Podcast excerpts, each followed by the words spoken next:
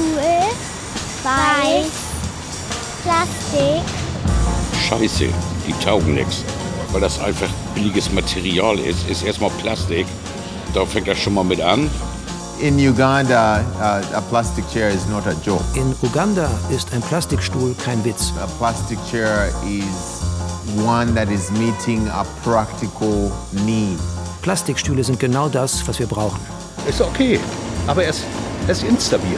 Also Stühle oder Sitzmöglichkeiten eigentlich aus einem einzigen Stück Material zu machen, hat eigentlich die Designer schon lange fasziniert.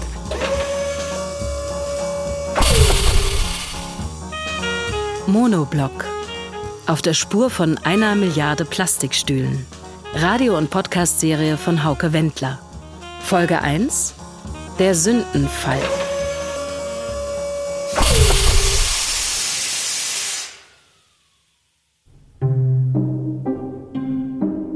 Vor mir liegen 2 Fotos.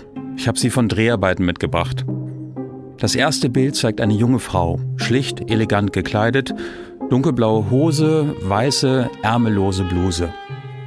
Sie steht in einem weltbekannten Museum für Design und schaut ein wenig skeptisch in die Kamera, so als wäre es ihr lieber, wenn sie nicht mit uns reden müsste. Aber sie muss mit uns reden. Es ist ihre Ausstellung, sie ist die Kuratorin. Monoblock ist für mich ein Objekt, das sowohl die Sonnenseite als auch die Schattenseite unserer heutigen Konsumgesellschaft widerspiegelt. Vor der jungen Frau stehen auf Podesten 5 Designerstühle aus Kunststoff. Ein paar davon habe ich schon mal gesehen. Organische Formen, sehr schöne Farben. Azurblau, Scharlachrot, Türkisgrün und Beige. Bis hierhin ist das Foto, das ich gemacht habe, absolut stimmig. So stellt man sich ein Museum vor. Auf der einen Seite steht er an der Spitze der Rationalisierung. Aber neben der Frau sind auf dem Foto 40 dieser weißen, billigen Plastikstühle aus dem Baumarkt zu sehen. Übereinander gestapelt, mitten im Gang, 3,5 Meter hoch. Was soll das? Auf der anderen Seite kann man natürlich sich fragen, okay, wohin soll eigentlich diese ganze Effizienz und Rationalisierung unserer Gesellschaft hinführen? Das zweite Foto ist grau in grau. Der Kameramann hat es gemacht. Ein schmaler Raum, 2,5 Meter breit vielleicht, 4 Meter lang. Die Rückwand grau, der Boden grau, die beiden Seitenwände auch. Später werden hier Passantinnen und Passanten vor der Kamera sitzen. Was halten Sie von Plastikstühlen? Also dem Stuhl hängt auf jeden Fall ein billig Geschmäckle bei. Hinten oben in den Ecken hängen 2 kleine Strahler. Die beleuchten den Boden. Dieser Stuhl habe ich ja dann absolut gar nichts. 100% dagegen. Auf dem Boden des grauen Raumes liegt ein zusammengekehrter Haufen aus weißem, zerbrochenem Plastik. Aber wenn man genau hinschaut, erkennt man die Überreste eines Stuhls, so eines billigen Plastikstuhls aus dem Baumarkt, den jemand zertrümmert hat. Nachher, vorher.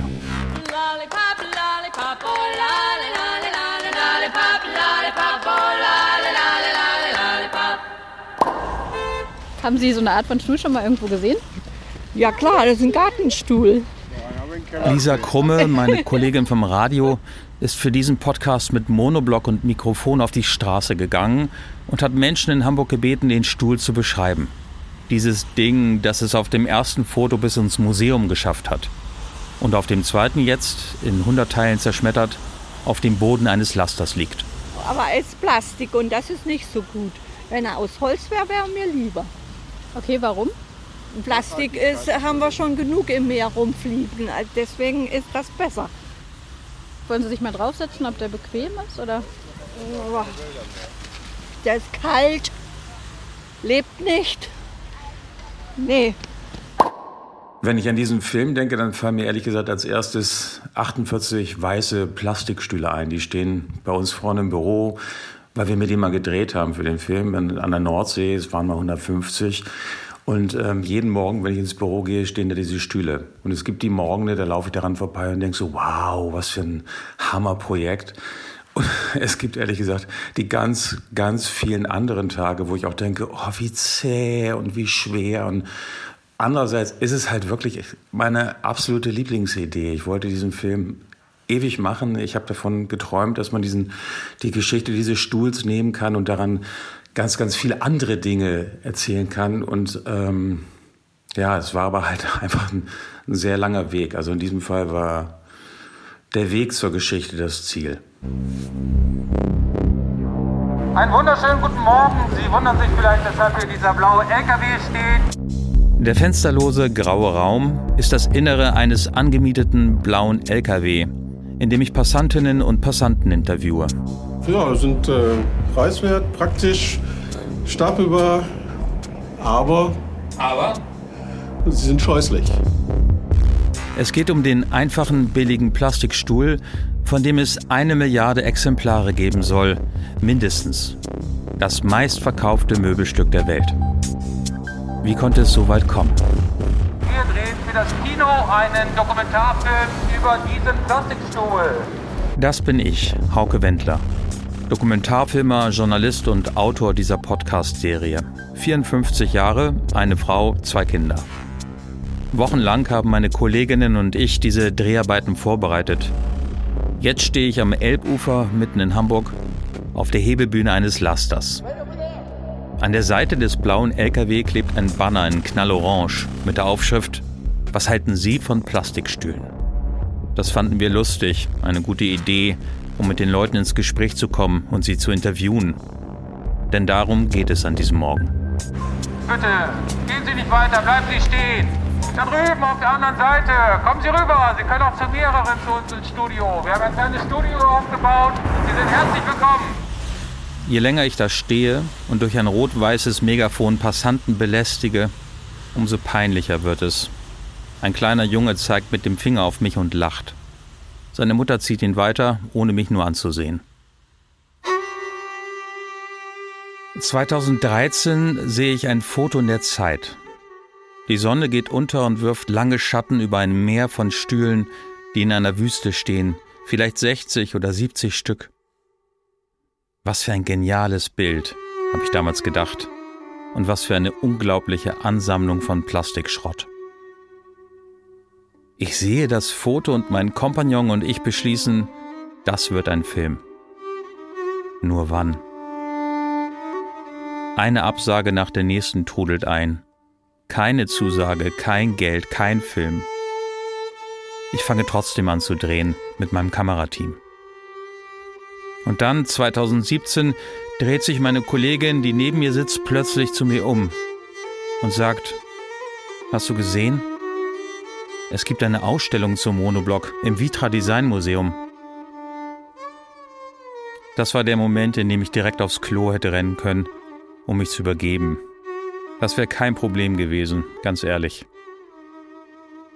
Nach so einer Ausstellung wissen alle, aha, ein Thema.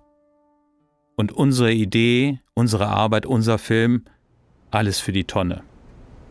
Mein Name ist Heng Ji und ich bin Sammlungskuratorin seit knapp 1,5 Jahren jetzt in diesem Haus. Und eine meiner Hauptaufgaben ist eben, diese kleine Wechselausstellungsfläche im Schaudepot zu bespielen. Die Sammlung beinhaltet ca. 7.000 Stück Möbel, über 1.000 Stück Leuchten und auch noch andere kleine Objekte. Und das heißt, was Sie hier sehen, ist eigentlich eine kleine Auswahl von den absoluten Highlights. Wenn Sie einen Film machen, haben Sie ständig Angst, dass jemand kommt und Ihnen das Thema wegschnappt. Je länger Sie an Ihrem Film sitzen, umso schlimmer wird es. Das bekommt dann schnell was Paranoides, finde ich. Und wenn ein bekannter Player wie das Vitra Design Museum auftaucht und Ihren Stuhl aufgreift, dann ist das wie ein Todesstoß. Das sind eigentlich die absoluten Ikonen hier zu sehen. Und was macht quasi dieser billige Gartenstuhl hier?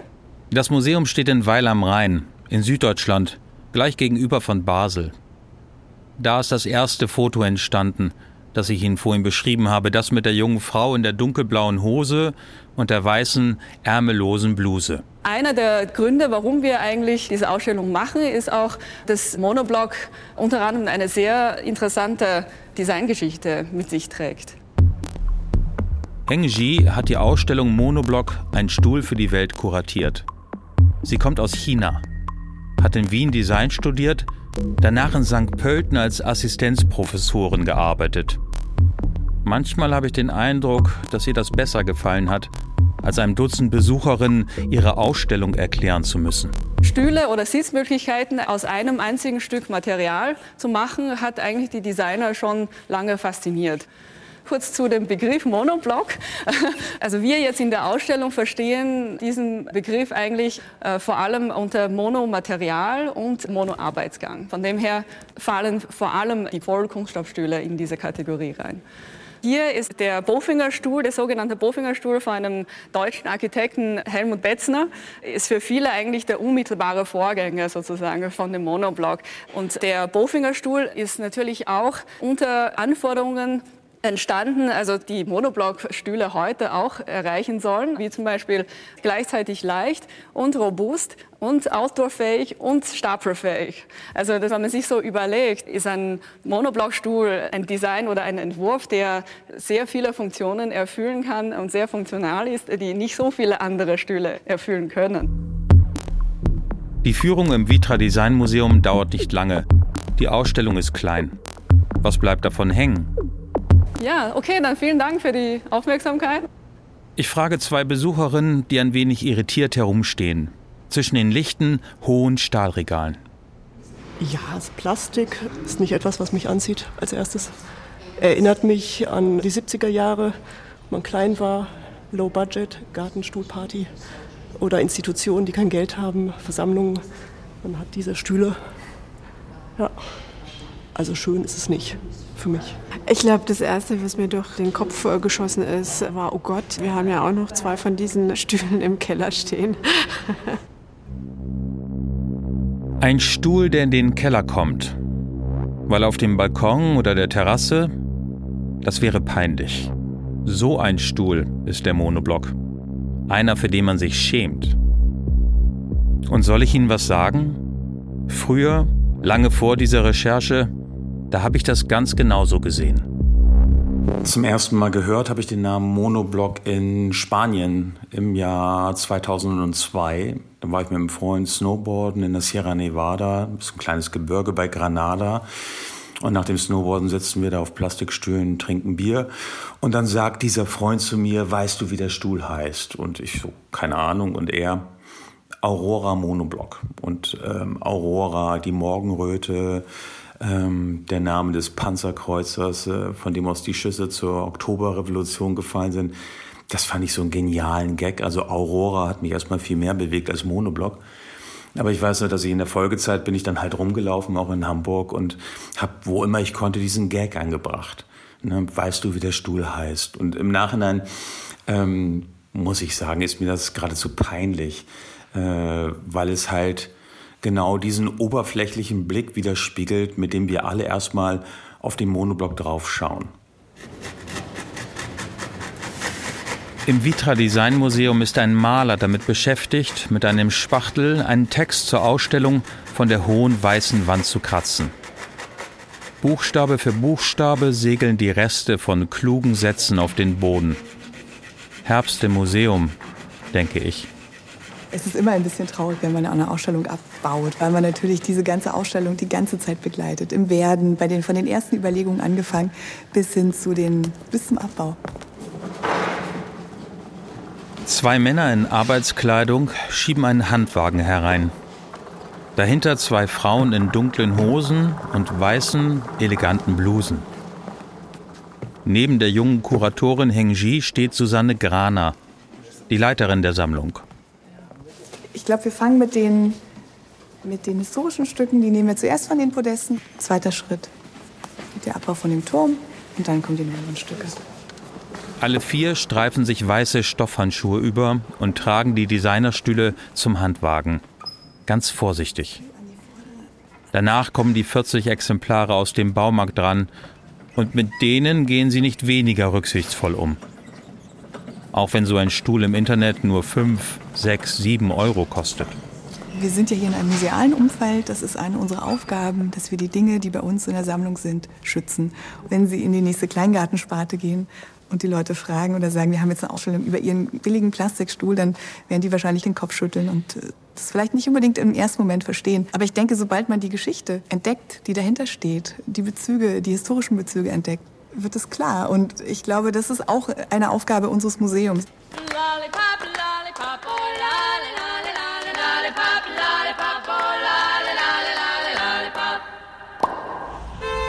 Und woher kennen Sie diese Stühle? Diese Stühle, auch die liegen überall im Baumarkt rum. Das heißt, jetzt gibt es andere. Diese sind schon ein bisschen altmodisch. Und was sind so die Vorteile von so einer Art von Stuhl? Na ja, gut, vielleicht sind sie aus altem Plastik hergestellt. Das wäre der Vorteil. Was sind denn so die Nachteile ansonsten außer der Optik? Naja, wenn sich jetzt ein Mensch mit ein bisschen mehr Gewicht da draufsetzt, dann gehen sie auch leicht in die Knie. Okay.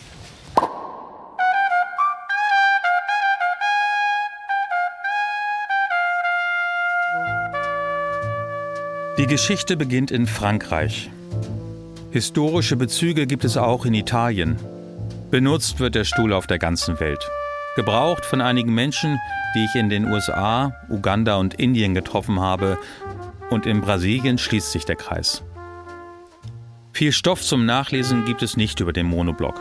Heute findet man einen Wikipedia-Artikel, ein paar Hinweise zu meinem Film, zu dieser Podcast-Serie und zu dem Buch, das ich mit einem Kunstverlag gemacht habe.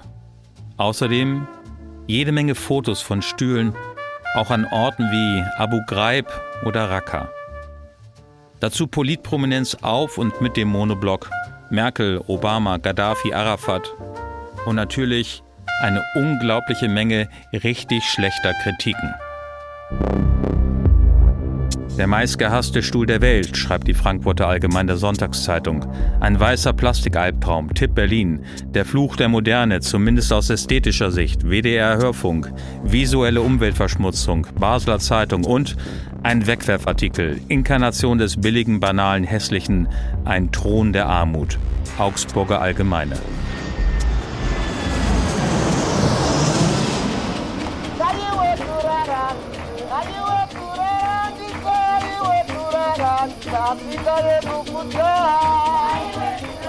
In Uganda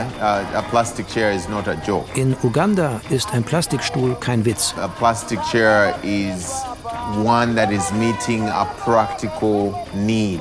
Plastikstühle sind genau das, was wir brauchen. In Uganda treffe ich Francis Mugwanya, der Menschen hilft, von denen sich viele nicht mal einen Plastikstuhl leisten können. In Africa we've learned to live with what we have. In Afrika haben wir gelernt, mit dem zurechtzukommen, was wir haben.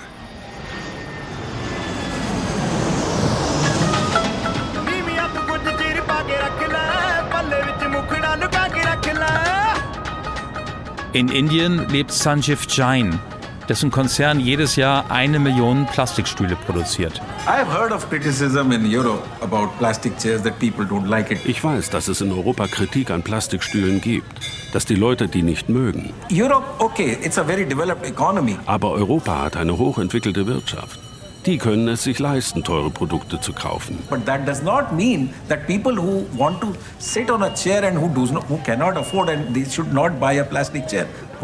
Aber das heißt nicht, dass Menschen, die sich höherwertige Stühle nicht leisten können, dass sie keinen Plastikstuhl kaufen. Warum?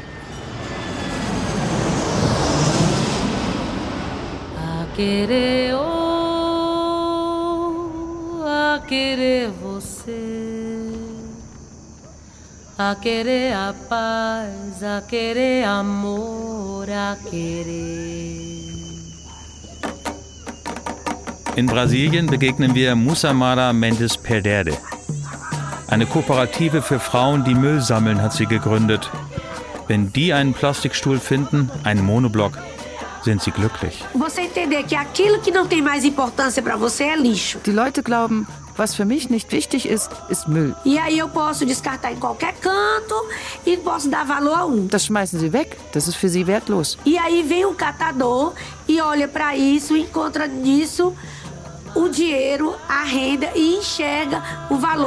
Dann kommt der Müllsammler und findet darin einen Wert und seinen Lebensunterhalt. Und in Uganda sitzt Anet Nabuleme in ihrer Hütte auf einer Bastmatte und flechtet eine Schüssel. Meine Kinder sind arm. Deshalb hatte ich keine Hoffnung auf einen Rollstuhl. Aber bald soll ich einen bekommen. Das wurde mir versprochen. Da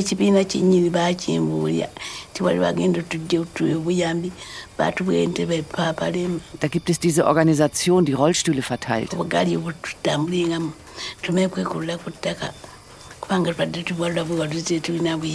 Rollstühle, mit denen wir uns wieder allein bewegen können. Was Anets Rollstuhl mit dieser Geschichte zu tun hat, kommt später. Kommen Sie zu uns. Wir wollen hören, was Sie von Plastikstühlen halten. Dankeschön. Wir sind zurück an der Elbe, die Kelwiderspitze in Hamburg. In unserem blauen Laster mit der Aufschrift in Knallorange: Was halten Sie von Plastikstühlen? Die erste Viertelstunde ist schrecklich. Ein erwachsener Mann auf der Hebebühne eines LKW, in der Hand ein kleines, rot-weißes Megafon. Und niemand bleibt stehen. Aber... Da kommt die erste Dame. Und dann stehen sie Schlange vor unserem provisorischen Studio. Von Plastikstühlen halte ich eigentlich nicht viel, weil... Erstmal, wenn sie auf dem Balkon oder irgendwie sind, sie werden mit der Zeit unansehnlich. Ich habe auch einen Stuhl auf meinem Balkon, aber das ist so Korb. So ein Korbsessel ist immer irgendwie so ein bisschen gemütlich. So. Man setzt sich und dann ist es schon warm. Wenn ich mich reinsetze, muss ich mich erstmal so dran gewöhnen, an diese Kälte, die er ausstrahlt. Also sobald man sich was Besseres kaufen kann, kauft man sich was anderes.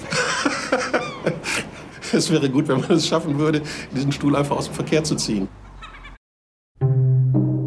Einen Stuhl aus dem Verkehr ziehen? Ein Möbelstück, das verboten gehört? Weil es das nicht geben darf? Gibt es keine anderen Probleme? In einer Welt, in der ständig 1 bis 2 Dutzend Kriege toben, die von Hungersnöten, Erdbeben, Wirbelstürmen und vom Klimawandel bedroht ist? Da sollen wir uns mit dem Verbot von Plastikstühlen herumschlagen, auf die noch dazu viele Menschen angewiesen sind? Dem Mann im Interview frage ich das alles nicht. Leider. Aber mich und Sie.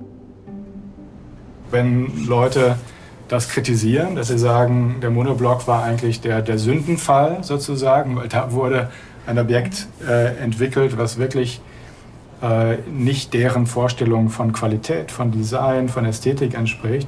Matteo Kries ist der Direktor des Museums und der Einzige, der zu seiner dunklen Hose ein hellblaues Hemd trägt, anstelle eines weißen. Den kann man entgegenhalten. Das ist wirklich, steht in einer Entwicklungsreihe mit anderen wichtigen Stücken und er hat in dieser Entwicklungsreihe eine wichtige Bedeutung. Und das finde ich das Tolle an diesem Stuhl, dass er polarisiert.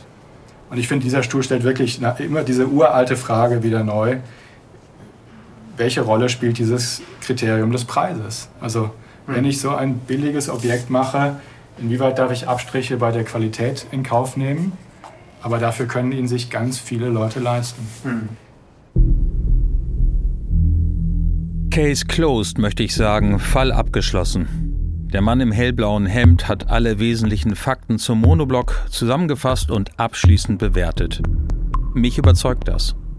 Nur verhält es sich beim Monoblock nicht anders mit den Fakten als sonst auch in unserer hypermodernen, von Bildern getriebenen Welt. Am Ende findet rohe Gewalt mehr Zuschauer als eine kluge Diskussion vor grauer Wand. Und man weiß nie, wenn man so einen Abend auf so einem Stuhl sitzt, ob der auch hält. Zurück im blauen Laster in Hamburg. Der junge, kräftige Mann, der mir gegenüber sitzt, macht aus seinem leichten Übergewicht kein Hehl. Das sei der Grund, sagt er, weshalb er Plastikstühlen nicht traue. Die taugten nichts. Weil es auch schon mal passiert ist, da ist ein Bein abgebrochen beim Sitzen. Und es ist halt immer ein Lacher, aber es ist immer ein Risiko, so ein Roulette, so ein Stuhl. Jetzt und zum Beweis und mit meiner ausdrücklichen Erlaubnis darf er einen Monoblock auf dem Boden unseres Lasters zerschlagen. Ein Hieb und das Ding ist hin. Übrig bleibt ein zusammengekehrter Haufen aus weißem, zerbrochenem Plastik. Wenn man genau hinschaut, erkennt man die Überreste eines Stuhls. Und da haben wir es, das zweite Foto, das ich Ihnen am Anfang der Folge beschrieben habe. Unfassbar! Nach all diesen Jahren, die ich jetzt mit diesem Stuhl verbracht habe, 8 Jahre, und nach all diesen Gesprächen, vor allen Dingen auch, die ich dazu geführt habe, sei es mit Redakteuren, mit der Filmförderung, mit Kollegen oder Freunden, ist mein Eindruck einfach, dass es sich mit dem Stuhl nicht viel anders verhält als mit vielen anderen Dingen, die irgendwie so im Abseits gelandet sind. Das ist anscheinend so ein niederer Trieb von Menschen, dass wenn man erstmal weiß, hey, das Ding, das mag wirklich keiner, dass man dann nochmal extra draufhaut und seine Witze darüber macht, weil man hat ja dann die Lache auf seiner Seite, und so ist es hier auch. Und gerade ökologisch betrachtet, ist es halt nicht nur ein Plastikstuhl, ein Wegwerfprodukt, sondern da steht eine ganz andere Realität dahinter. Und das übersehen wir halt alle schnell, wenn es um diesen Stuhl geht. Und das finde ich schade. Und das ist ja letztlich auch einer der Gründe, weshalb wir den Film gemacht haben. In der nächsten Folge gibt es 2 neue Fotos. Auf dem einen ist ein Mann im Smoking zu sehen, die Hände trotzig in den Hosentaschen. Auf dem anderen ein alter Herr, der steckt in so einer Art Jogginganzug für Senioren. Die Geschichte ist, der eine hat dem anderen etwas weggenommen, etwas Wichtiges, ohne dass sie sich jemals kennengelernt oder auch nur gesehen hätten. Wir reisen nach Frankreich und Italien, auch wenn wir noch keine Zusage von der Filmförderung haben und kein Geld, aber eine Spur.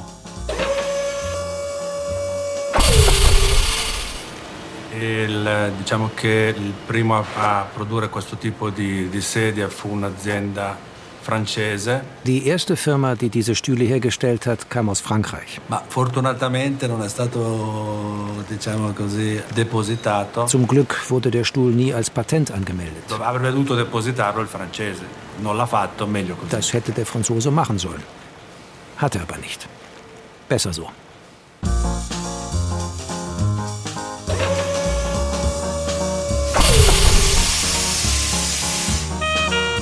Monoblock.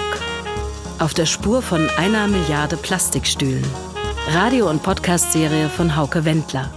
Folge 1: Der Sündenfall. Technische Realisation: Tobias Falke, Christian Alpen, Nicole Graul und Markus Freund. Regie: Nikolai von Koslowski. Redaktion: Ulrike Toma. Eine Produktion des Norddeutschen Rundfunks mit Deutschlandfunk Kultur 2022. Mehr Informationen auf ndr.de/monoblock. Als Podcast in der ARD Audiothek.